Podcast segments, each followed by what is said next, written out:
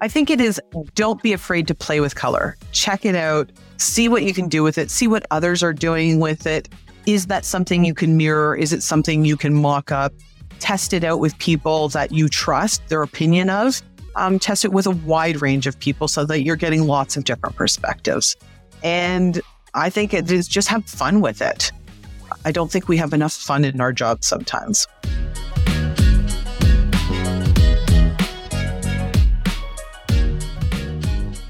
Good morning, good evening, good afternoon, wherever you are or and, and wherever you're watching from. My name is Matt Pierce, host of The Visual Lounge.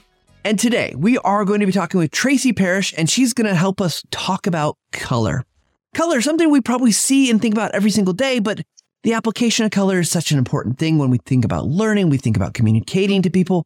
So we're going to go through some of the questions to help us understand a little bit more about how we can use it. But if you're saying to yourself, Matt, who's Tracy? Let's go ahead and, and introduce her right now. Tracy Parish is an education technology specialist for a regional health center in the Greater Toronto Area. She has a diverse educational background of computer programming, adult education, and e-learning design and development, leading to an instructional design career. Tracy has over fifteen years of experience in instructional design, development, and project management, as well as L M S implementation and administration.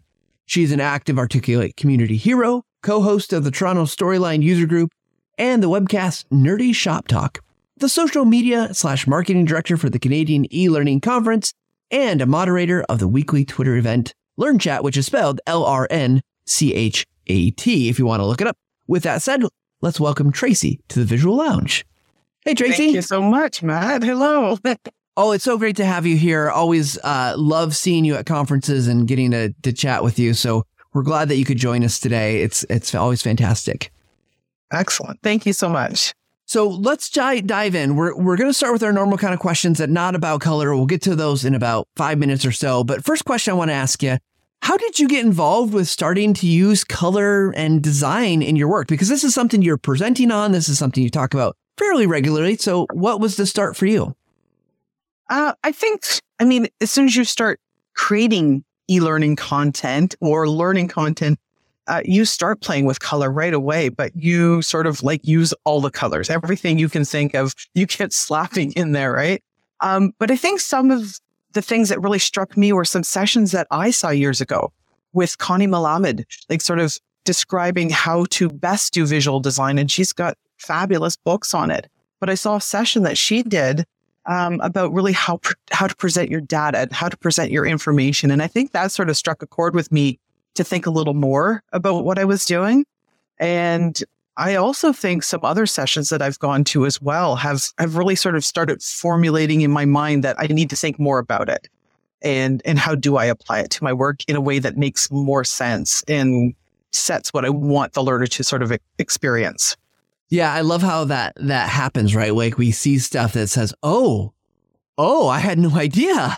I didn't know that that was a thing, right? Like, and and Connie's work, and she's she's been on uh, an, as a, an episode uh, earlier this year, and you know what a wonderful what a wonderful person to to learn from, right? Yeah, a hundred percent. She just she is a depth of knowledge for so many topics. Yeah, absolutely. I love tapping, and I love to tap into other people that are in the in the industry because so many of us have so many different experiences, whether we're working in one in- industry or whether we're working freelance and doing a whole bunch of different things. We're touching on so many different subjects, and all of those things sort of impact everything we're doing and designing. Absolutely.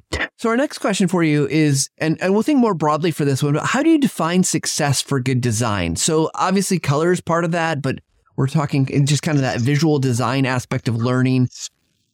What, what is good? I mean, I know this is like a million dollar question, so big and broad, but what, what is good learning? What does good design look like? Uh, this, this might be, you know, sort of off the cuff here, but I mean, we just rolled out our mandatory annual training that comes out every single year. And for me, successful design are the ones where I'm not getting all the complaints back about something's not working.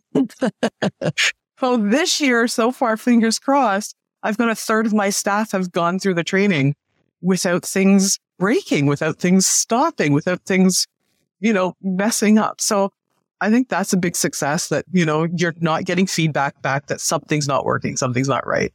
Uh, that's a huge one right there. That that is huge, and I, that's congratulations. That's uh, amazing. Hopefully, you'll get another third to go through without. With there we the, go. same same uh, kind of a success rate. Okay, last question before we move on uh, to our, our really our deeper conversation about color. If you get to give one tip, what's one tip you could give our audience about improving whether it's images or video use in their work? So how how can they maybe make better images or videos? For me, I think you have to really think outside of what you typically would create. So uh, for me, sometimes I'm looking at, I, you said one tip, but um, when I'm looking for images, if I want to use them, I find pieces that I can use multiple different ways. I think that's the biggest tip I could find is find something that you can either take that character out of it, or you can crop it and just use a piece of it, or there's colors within it you want to use in a color scheme. That's where I hone in on looking at images and colors and, and assets that I'm using. Well, I, I love that. Can I can I ask a follow-up question to that? Because I, I, I think in theory, that's like, oh, yeah. But to me, I think that feels a little, it sometimes it's difficult. So do you have advice on how to, like, what to look for that allows you to do that maybe better? Anything you've picked up over the years of experience? Uh, I think... Yeah, that might be that might be more challenging because I am in an industry where I've I've been in the same place for a long time. So I sort of know the types of courses that are coming mm. to me for design. So I know what I'm looking for. I'm looking for the office space that doesn't look too much like an office space because we haven't got a lot of those in my my area. Um, I'm looking for characters that show a wide range of nationalities, ethnicities. Um, I'm looking for pictures that don't have too much in the background, that they're not too busy. Uh, so, yeah, I think it might be relative to your area that you're working in, but I do think you can sort of start thinking about what those things might be that would help you to use them over and over. Well, I, I love that. And I, I, you know, I hadn't thought about like, uh, obviously there's a, a trend for using lots of different types of characters, right? And obviously showing diversity and nationalities, gender, things like that are are, are key. Um, but finding ones that have like the same person, maybe in multiple poses, or thinking about like, you know, not just finding the whatever person stock photo, right? That's got like generic people, but you never see the people again in any other imagery.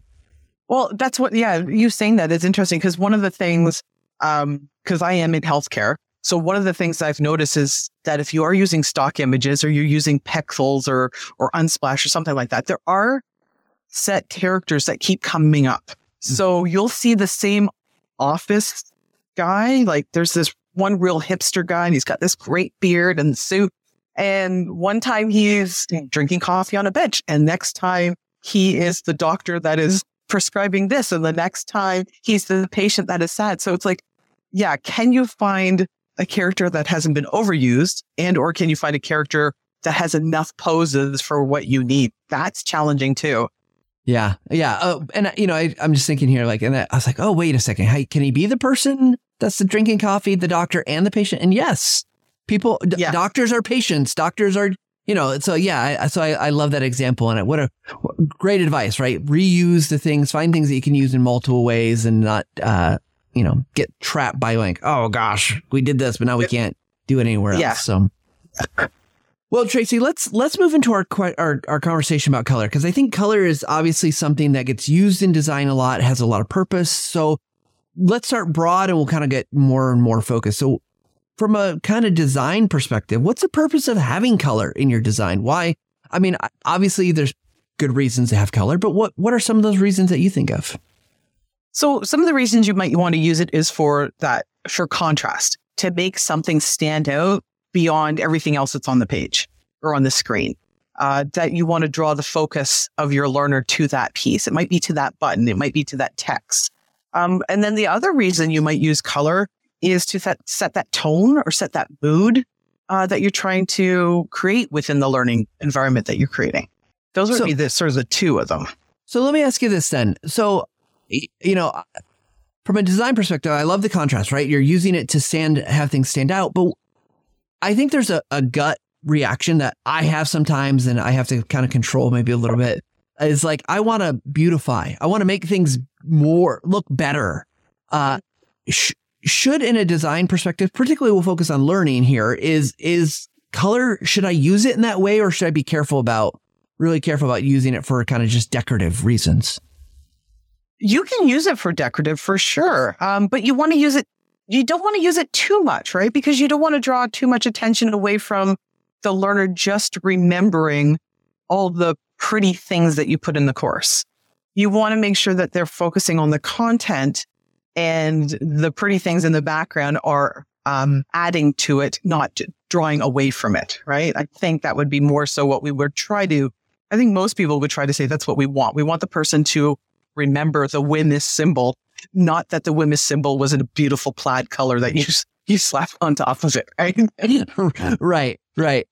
So as as you're considering and you're designing things, you know, it seems like color has ele- different elements, kind of different functions. What what are some of the elements of color do we need to be thinking about? Like broadly thinking, when I start to say, oh, I want to use, I want to add some color, whether it's for emphasis or whether it's for enhancing, or maybe it's even just decorative. What what should I keep in mind as I start picking and adding color to my designs?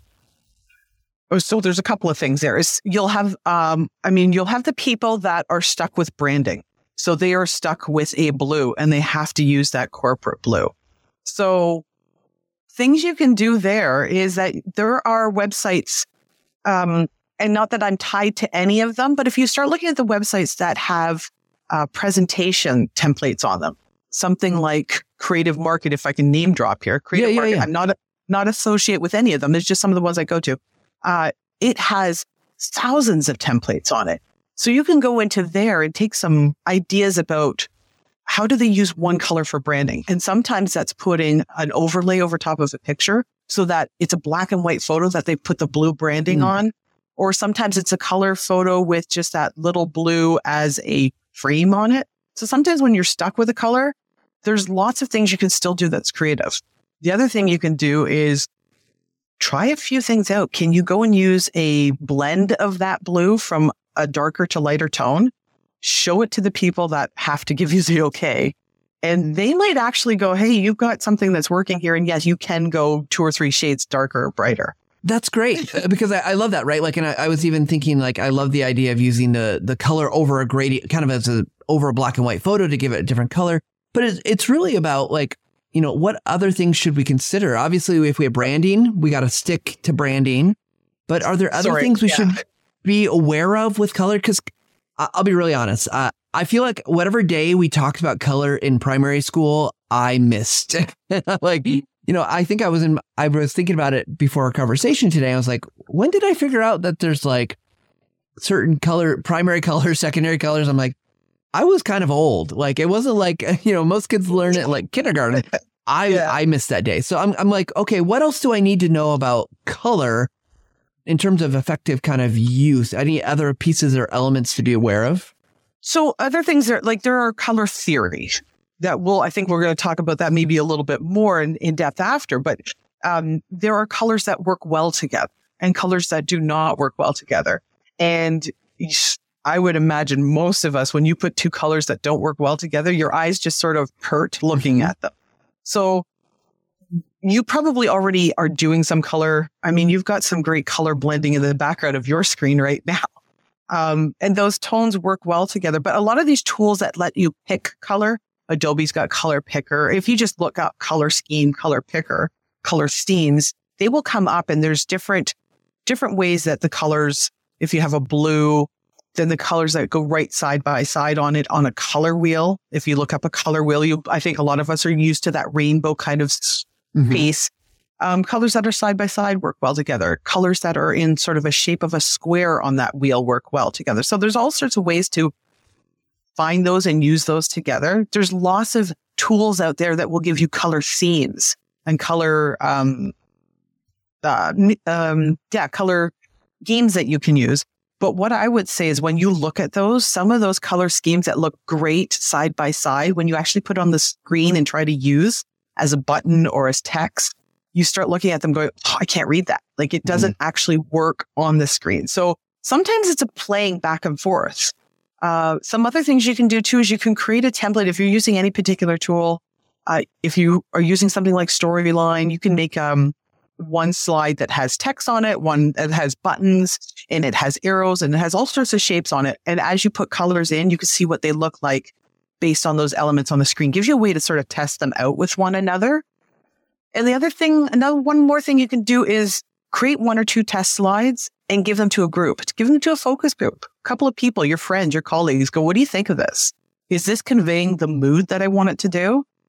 Um, that I'm trying to set with this course? Because I have had that come up where I put the wrong colors on a course and the mood was just, it was off. I, I found a template that I really liked, thought it was great. It was all business tones, very darks, um, dark red, dark black, dark gray. Mm-hmm. And the course was supposed to be happy and uplifting. Like it was supposed to be about how do we, how do we improve experience? How do we make this happier? How do we make this better for people? And I took the course and I'm like, why am I so depressed? And I realized it's the colors, right? If I flipped it to blue and white and it just changed the whole mood of it. So I think that helps too, is we get bogged down in our own design and we forget to ask other people sort of, what do you think? I yeah. think that helps. I, I, I love that, especially you've you've given me a flashback to uh, in grad school, we had to do like websites and we had to build all these kind of multimedia stuff for instructional purposes. And I remember we had to do a website and I, you know, present, then you would get up in front of a class and present it, right? Like, and say like, here's what my, I'm worth thinking about. And I remember the very specific moment I got this comment about the color scheme I'd chosen. And, you know, I didn't know anything about color, especially then. And I definitely didn't really think hard about it. But it was that exact same thing is like, oh, they're like, this doesn't really fit with your topic. Why are you using that color, those colors versus like some t- And it was like a, a educational children's television website about history of educational children's television. And it was not meshing. So it's like, oh. Yeah. I mean, it's, I think the other thing, I don't know that a lot of us e-learning designers go along the, the path of creating a mood board. Mm. Um, and I think that's something maybe we can get from the uh, interior design sort of field, is that they create a mood board. They find images about the topic that they're talking about. It's from magazines and websites and slap them together and then draw colors from that to sort of convey the message that you want to convey, the message or mood that you're trying to convey. Yeah, I, I see the same thing with our U X uh, designers and researchers, right? Like they're they're putting together boards that help them to see how things fit together. So I so I, so I love this. So ultimately, though, Tracy, I feel like um, color still feels like all these great tips you've just given us. It feels still very subjective, like. I might look at something and say like, oh, that looks really great. You might look at it and say like, oh, it feels off considering the uh, maybe the topic or whatever. But how do we how do we know if we're using colors in a way that is correct? Is it just kind of that, well, if the majority of the people think it's good, you're good, or or what do we do? Well, I don't know. That's a good question. I would, I am thinking it is a bit subjective, right? I know there are, there is theory. There is color theory. And you, it's, I mean, that's a whole day's topic, but there are tools that will help you pick colors that work well together. So at least you can start with picking colors that work well together. Uh, should purple be used when you're talking about oranges in Florida? Maybe not. Maybe you need oranges and greens and yellows and those kind of colors.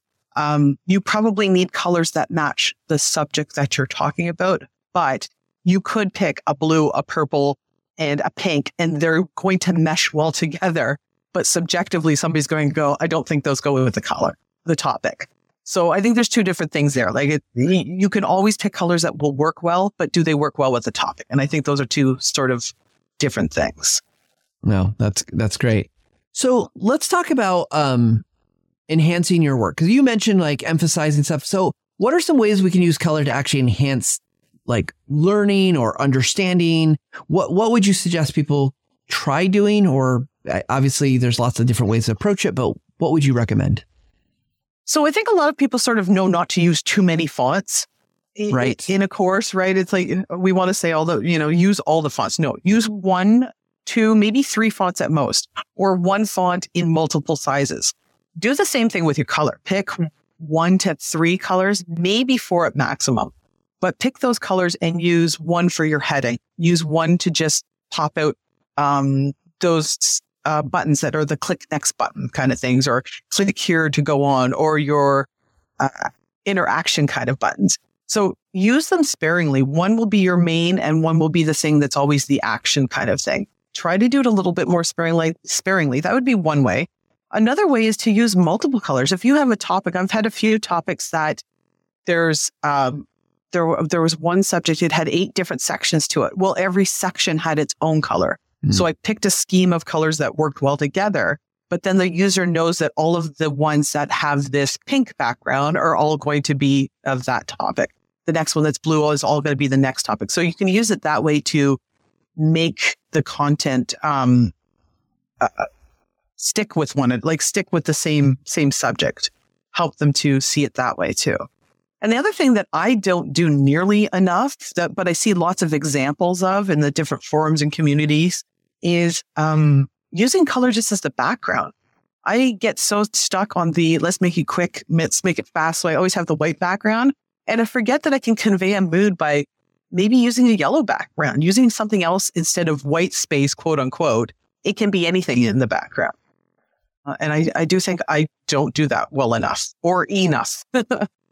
Yeah, I, I'm curious because I, I think I'm very much a kind of uh, white background, black background, nothing really much in between. And, and since you're saying you should do it more, what's an example of a time you might want to have a more of a colorful background versus... And I say colorful, meaning it could be any shade or tone, but uh, yeah. versus white or just kind of black. Um, I think if you, like I've seen some really good ones where uh, I've seen ones that are sort of more muted topics um, it, where they might have a gray background just to sort of bring down the mood of the course. I've seen other ones that were uplisting about pets and it was all bright and yellow.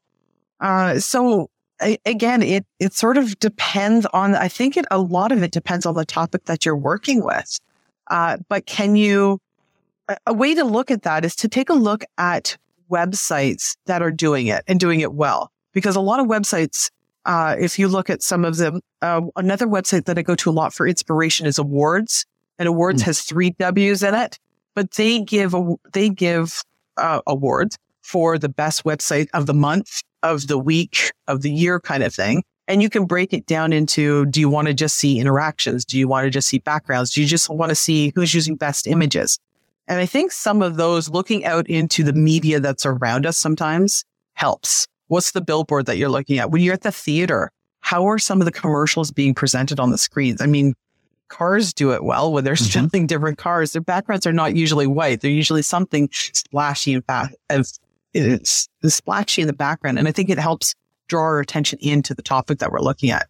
Well, well, I love this idea that you're you're going to these places for this inspiration, right? Because it feels like, whereas I, I, I'm assuming you don't consider yourself a color expert and neither am I. Uh, but it's but I think this is what uh, what people who do a lot of art or a lot of things, they go and look at color. They go look at examples. What, what did somebody else do? Um Uh, a little bit aside here, but I, you know, I was just on a vacation and we went to a number of uh, museums, saw a number of famous art pieces of artwork. And one of the things that really struck me is how many people were, they were literally just kind of like saying, oh, look what they did. I can do it better. But they were definitely drawing and learning from each other, like what colors and shades. And I think that's probably great advice for us is like, what is someone that you admire, that you like doing, and can you borrow not copy, but borrow their ideas of color and theory of how it blends and what they're doing. It seems to make really good sense. So I appreciate that that advice to go and to do that. Yeah, one hundred percent. I mean, even sometimes just the products you see on the shelf, the way the chip bag looks. Like I saw something just in one of the local coffee shops and they've got their different healthy snacks on the counter. But I'm like, oh, the, that's neat. Like the apple ones are red and the green, you know, the next mm. one is green. And they're not just sort of the standard colors I would think of when I think of red and green. They're these bright, vibrant sort of colors. And I think we sort of have to look at the environment that we're around a lot and mimic what's going on in the current environment um, into our materials too. It sort of helps the user feel that we're current with what they're looking at. And I sometimes will do that with courses. I just go back and we'll refresh them with a new scheme. A new color scheme makes them feel completely new sometimes. I love that. That's a great way to make people think, well, I haven't, because I, I get that fatigue, right? I've done this. I've done this course like three times, but the new color scheme. Ah, well, so fancy. using our using our noodle with probably, probably not that much work, right? Make it. Exactly. Yeah. Well, awesome. Um, so I'm going to ask this. I know we've talked about this, but let's I want to just hone in a little bit more. So you talked about a couple sites that you could use to select colors that work together well. So and I know there's a number of them out there. I've, I've used them before, but is there something when I go to one of those I should be looking for? Is it just kind of carte blanche, take whatever they give me and say like, yep, that's those, I like this color and these are the associated ones? Or are there things I should be considering as I am selecting these these colors from these color picker sites that give me, you know, I think some of them give me like six different color options. Like I'm, um, I get overwhelmed very easily with the colors. Yes, um, I do too. There's so many to choose from. So I find it's a lot of, for me, it's a lot of testing. So one of the things I am um, I'm much more aware of now is uh, trying to find colors that are accessible. Because most often the colors I'm picking, um, although I say a lot about, you know, let's let's put uh, borders and flashy things around our images and stuff, I, I actually don't do that as often as I probably should. So I'm usually picking picking colors for my fonts and things and or my buttons. And um, I'm now realizing that you, I go back and look at courses and think I found the right shade of blue. And then I use an accessibility checker and go, you know what, that blue is just not, it's not great.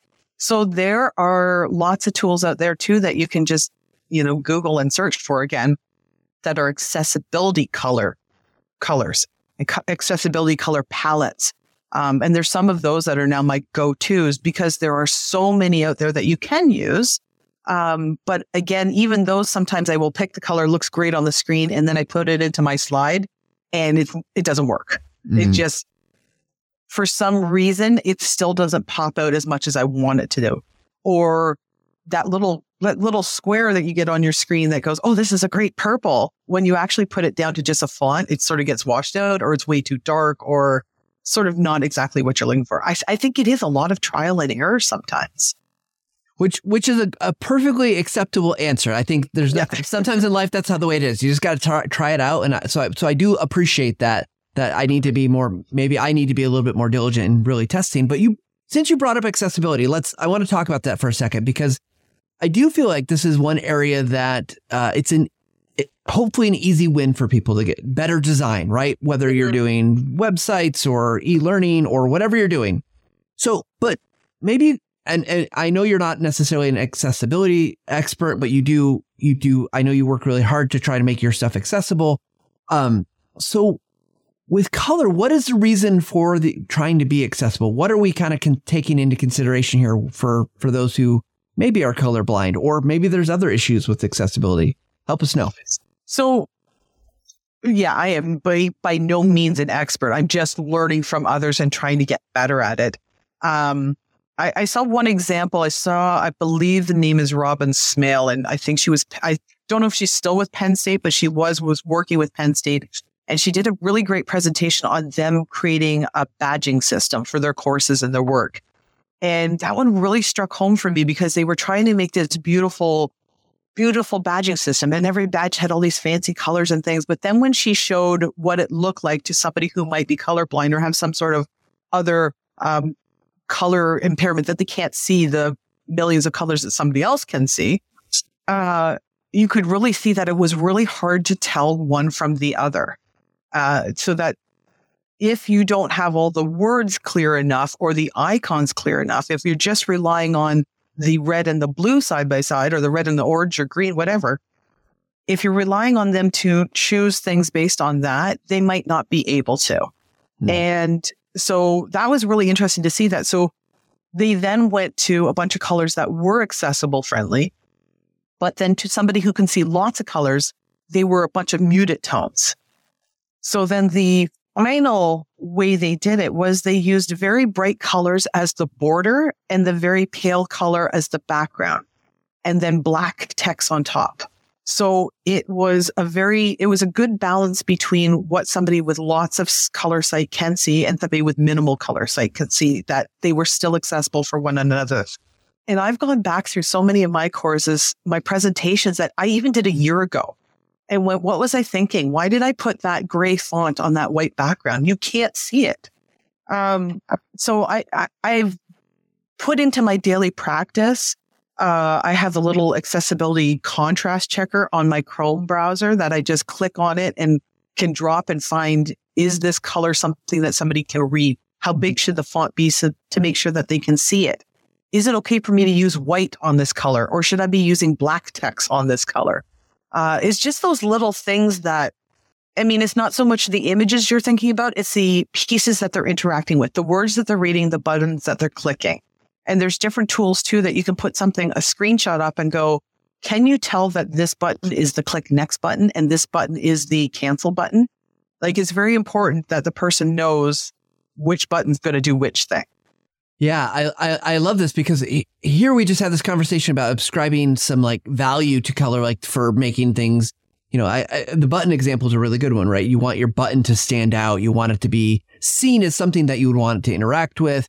But yet, if it's not, if someone's, yeah, whether they're having, they're colorblind or there's some other issues that they might be having, uh, you know, it might change that experience completely. And, and that's, you know, you don't know who that might affect.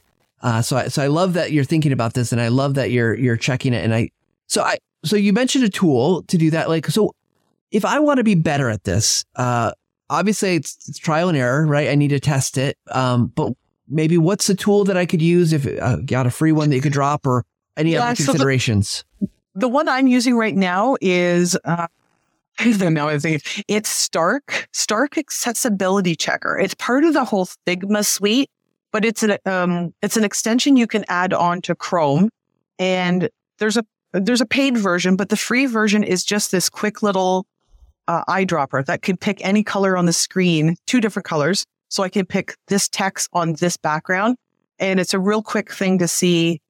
Uh, it will tell you whether it's um, double A compliant or triple A compliant in the accessibility sort of checking. And there's lots of them that you can find that you can just pop open and keep on your screen. That one's been very consistently working well for me. Uh, it also has another, a little uh, piece on it too that you can check the contrast. So if you have, if you have the typical color blindness that we, most of us that don't have it know about, that's red and red and green. Uh, but there's like five or six other ones that are there as well that you can check to see whether your images are going to stand out the way you intend them to stand out. Yeah. So I want to I want to reemphasize something that I, I, I'm just making these connections, right? So get to play the role of the like, oh, my gosh. OK, so because it's not just color. It's not just the like, is it red? Is it green? Is it blue? Is it whatever? It's the contrast that does it stand out against whatever it is. And this is where color gets tricky if you're using an uh, maybe a complex image and you're putting like blue text or red text over something. And it's like, well, does that red text going to stand out on this im- on top of this image of this person who's got, you know, it's already bit, maybe it's got lots of colors or whatever. So, so yeah, I love this. It's not real. Color's one element, right? It's the, there's lots of things that come along with, you know, contrast, making it stand out. I'm sure I'm not thinking of all the words for the yeah. terms around well, colors, but yeah. Yeah. Well, there's, there's two other things I would, I would share too. There's, um, there's a really good article by stripe dot com. Uh, they have one from probably four years back, but you could find stripe dot com's accessibility document. And they went through their website to find out the colors that they were using and if they were accessible, and then what they went through to find colors that were accessible. And they're almost identical. Like if you if you look at them, you're kind of going, I don't quite see the difference. But there is a distinct difference, especially when you get down to the yellow or orange, you can really see the difference. Um, but they were using them. So they found out, well, which ones can we use for fonts and which ones can we use for icons? And then what color will work best with them too. And it's a really good article. It gets a little technical, uh, but that's a really good one. And there's another article somewhere too. And I, I think it was on medium dot com, but I can't remember who re- wrote it. But it has to do about um, an orange button, white text on an orange button. Because I made a button like that and I went, is this is this okay? Can I use white text on an orange button? And then I went through this article. This gentleman did a, a bunch of tests with people. He just went to his colleagues and said, what do you think? What do you think? And that particular one, white on orange, is actually more accessible than orange, black on orange. And, but it's a little subjective too, because if you start asking people, uh, they will tell you based on a lot of people that have astigmatism will say the black on orange didn't hurt their eyes quite as much as the white on orange. Mm. Like there's something with there that makes the colors vibrate to one another. And you're like, that's, I don't like the way that looks. Um, but that's where it gets interesting in asking other people around you, a little focus group, a little collective people that you can tap into going, what do you think? And especially if you know what if you can find somebody that has color blindness, or you have somebody that has, they always work in a dark room, or they always work at nighttime compared to somebody who always works in the daytime. Uh, I do have some designers that I know, colleagues that I work with, that they will create their courses so that they can have a dark scheme and a light scheme, depending on the person that's taking the course and what time of day they're taking it. Um, we're starting to think more about this, and it's more about not, it's not, it's making the, like you said the words before, making the experience the same for everybody, right? That uni- universal design. If we can do it, I mean, I'm not doing it yet. I'm trying. I'm trying to get there. I think most of us are trying to get there. Some of us are doing it amazing. And I think more of us are just trying to get there. Yeah, absolutely. Absolutely. And I, I, I, I, yeah, I love that you're thinking about it. I love that. I, if you're listening to the podcast, you should be thinking about it, right? Like, how do we get a little bit better? And I, I heard a great talk from Diane Elkins that, you know, the idea is not necessarily to, let, we don't have to go from zero to one hundred today, but let's start moving towards one hundred. So we're making this experience better, and, you know, we're progressing towards that, because the shift is hard. It's hard to get mm-hmm. to one hundred, but if we can do five, ten, twenty, fifty, you know, that's going to be a better experience. I've got, I've got two other questions before we go to our speed round. Um, one of them will be, will be fairly quick, but I, I, real quick, we've talked about accessibility from a kind of an impairment, or, uh, you know, a, accessibility as tr- kind of true nature, but Are are there considerations from cultural perspectives that we should be aware of with color? I, you know, I've heard things over the years. I don't, I don't know exactly what is or what isn't true anymore. But uh, any thoughts on cultural considerations for color? Uh, again, not an expert, but I've been, I, I was privileged at, and I will say this, I was privileged at DevLearn that I did a present, I did a workshop on visual design. And I was describing colors and what they what they do mean to sort of like, what does the color sort of mean to a Western environment versus uh, other environments? And I don't I don't know all the answers for other cultures. Um, but when I was describing some of the cultures, even just from a Western perspective, I used words that probably weren't the best way to describe them. And I was so thankful. Somebody called me out on it in the class, came up to me afterwards and goes, "Can I give you some feedback about that?" And, um, and yeah, I just, sometimes we say things we don't actually mean, mm-hmm. uh, or we're, we're, we're just pulling the words that have been sort of stuck in our brains for years. And we go, okay, wait, that's not really what I meant about that color. That's not the reason I used that color. Um, so we do have to have some of that consideration. Again, it's going to come down to your audience, who you're delivering it to. Uh, but you do want to be mindful if you're using red. Uh, red can sometimes be a joyful color, and sometimes it can be a dangerous color. So sort of what is the context you're using it in, and does that make sense for your audience that's looking at it? Uh, there's a green color that I think uh, uh, it is something, it's not Fiji, but it's something like that. There's a green color that is a very dangerous color, where we think of it as Western culture is fresh, um, The, the spring brings green grass, brings green trees. So we sort of think of a re- rejuvenation a lot of times when we think of green in a Western culture. In this other culture, it's a dangerous color because it's the same color as the water that has a great undercurrent that could drag you back out to sea. Mm-hmm. So there's sort of this, it's sort of thinking it like, but would I know that? No, I just happened to come across that fact. Um, so I think, yeah, we can think about those things. And again, I guess it comes down to knowing your audience, knowing your topic. I, I haven't heard a lot of people get offended by the colors that you're using or the colors that you're choosing. Uh, but I think the way that we use them, or the way we represent them, uh, we need to be mindful of. Yeah, for sure. And I love that, right? It goes back to what you said earlier about testing, asking people like, hey, does this make sense? Does this fit with, with our thoughts? Okay. Mm-hmm. I want to get to this last question before we speed round. Pantone color of the year. What is it, and why? Why should we care about it? Because I actually know what the color is, but uh, and I know you you're, do too. You're trying to quiz me. Viva Magenta, and I'm like, so I love it. If you look up the Pantone color of the year, like the way they describe it every year is just phenomenal. I just love that. But Viva Magenta is the color this year. It's sort of a raspberry sort of tone, raspberry purpley sort of tone. Uh, more on the darker side. And why we should care about it is because it gets set. Like Pantone is sort of like the color people, and designers, interior designers look at it.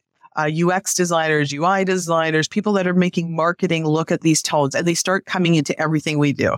And you might not know it yet, but the blue, like the, the, you'll see it in clothing. You'll see it in fabric choices. You'll see it in, it even comes into planting and in gardens. So suddenly the gardens will all have that tone in them. Last year, it was more of this purpley color. It was, um, what was it last year? Uh, it was a flower color and I can't think of it now, but it was a purpley tone, sort of the one over your shoulder. And that was in the garden. So this year it's going to be more of these magenta tones, and it comes everywhere. So do we have to use it in what we're using? No, but will it tie your user to what's going on in their environment around them when they go out on the street and look at their phone cases? Yes. And I mean, I even looked this morning because when I, I saw you were going to ask me that color, I'm like, I know it's magenta, but what was the name before it? So like even, even uh, another name drop, even Bob Zila's website has up ways to use magenta this year. And there's pillows and there's wall paintings and there's, uh, you know, earring and fashion accessories, running shoes, like it will be everywhere. So that's why, yeah, pay attention to the color of the year. It's fun to use. It's fun to change things up each year. Yeah.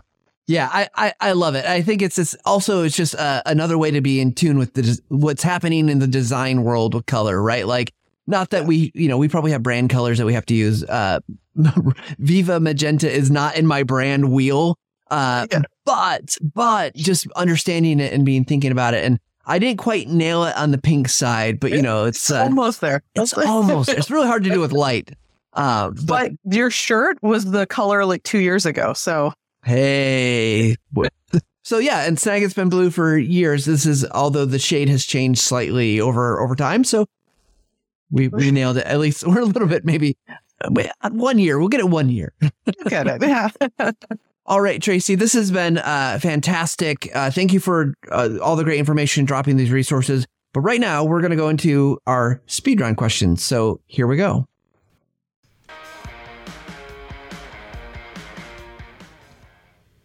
Okay, so what we do is speed round. These are quick, meant to be quick, fast answers. Uh, and we'll, we're going to roll die to determine okay. which questions we're going to ask. I've got three dice. I'm I'm going to let you, I like to let you choose. I, I need to get more of these dice, twelve-sided dice, need more colors, but I've got blue and gold, a black with white, or a kind of a marbly greenish whatever with white. Any any color preference? Let's go with the blue one. The blue with the gold. Okay. So with gold. Here, here, here we go. So here's our, our we got our dice tray. I'm going to put my hand up just because it likes to roll out. Okay, we're going to an- uh, ask question number twelve. So what's your one go-to tool that helps you get your job done on a regular basis? Now, this doesn't have to be about color, but what's one tool that you're just like, like I live and die by that? It could be software. It could be physical gear. It could be whatever. Is it bad to say Chrome? Like if no. I... I- I use Chrome every single day, and I probably have, I mean, people laugh at me. I often will have twenty-five tabs open on multiple windows. Like I just am always collecting things and opening up. Okay. So I'll, uh, you know, I think a lot of us use Chrome. Um, the other one I'll go with, I'll just say, you said one tool, I'm going to do two, Evernote. I use Evernote to capture all of my notes. It captures my thoughts, my, my to-do list, the things I have to pick up for my mother after work. Like it's, I think I open, it has all my pro- patterns in it. Yeah, I think Evernote is the one tool I open up every other day besides Chrome. Perfect. I, I, great, great answers. So let's uh, let's go on with our next question here. We've got second die roll. Question number eight. Eight has been, I think, one. Uh, this oh gosh, this will be super fun. Um, if you had to pick an image that represented you, what would it be? Oh, geez. Uh, What the first thing, okay, people that know me well, the first thing that comes to my mind is a panda bear like falling off one of those balls that they're like trying to play on in the snow. That would be me. Perfect. I, no, you don't have, I never said explain it. I just said pick one. So that's a that's a, a great re- visual representation. Well, let's yeah. do one more question here. So last die roll. Here we go. Question number two. Okay. And you talked a little bit about this, and I know you you don't consider yourself a master of the topic. So take it with a grain of salt here. But how did you master, in quotes, get better at, learn the topic we talked about today? I mean, we I know you talked about learning from Connie, going to kind of learning from other people. But is there any other resources maybe you've dug into that you haven't mentioned? Yeah, I mean, I've gone on to all sorts of different resources, too many to list, to just sort of read about it. Um, I keep up on industry standards. I keep up on following U I development, what's going on in that world. I, I just tap into articles about it. I tap into presentations I see about it. I go to webinars that I see about it. So it's just been a long journey of continually reading up on it, continually, continually experimenting and seeing what others are doing. So it's not just one resources resource. It's as many as I can find that I can tap into. I, I love that idea. Always continue to learn, always keep looking, because, and especially in the world of color, and it's always, things are changing, right? We're learning, we're getting better. Experts are getting better. They're understanding more. So really great answer. Before we go into our final take, Tracy, uh, if people wanted to reach out to you, they want to connect with you, because I know you you do a lot of great presentations. You have a lot of great uh, resources that you share with people about free tools and using, you know, tools for learning design, for for color and imagery design. Where where could they find you? Uh, they definitely can find me on LinkedIn. I am there. They can find me on Twitter for as long as Twitter's still around. Um, you can also reach me. My website is a little under under construction, but you can get me there also, tracy parish dot c a. So you, you can find me in any of those spots. It's more than happy. Yeah. Fantastic. Thank you for that. And so, Tracy, the way we like to wrap up every show is with the final take, that quick summary of things that we've talked about today. So, Tracy, what is your final take? I think it is, don't be afraid to play with color. Check it out. See what you can do with it. See what others are doing with it. Is that something you can mirror? Is it something you can mock up? Test it out with people that you trust their opinion of. Um, test it with a wide range of people so that you're getting lots of different perspectives. And I think it is just have fun with it. I don't think we have enough fun in our jobs sometimes. Perfect. Well, Tracy, thank you so much for joining me here on The Visual Lounge. Thank you very much. I really appreciate it. You bet. All right, everybody, go check out Tracy's website. Go learn about color, use color, and have some fun in your life, like Tracy just said. And we want to thank you all for tuning in. You know, we're all about improvement here on The Visual Lounge, getting better, a little bit better every single day. So whatever you're doing, wherever you are, we hope you take a little time to improve every single day. Thanks, everybody. See you next time.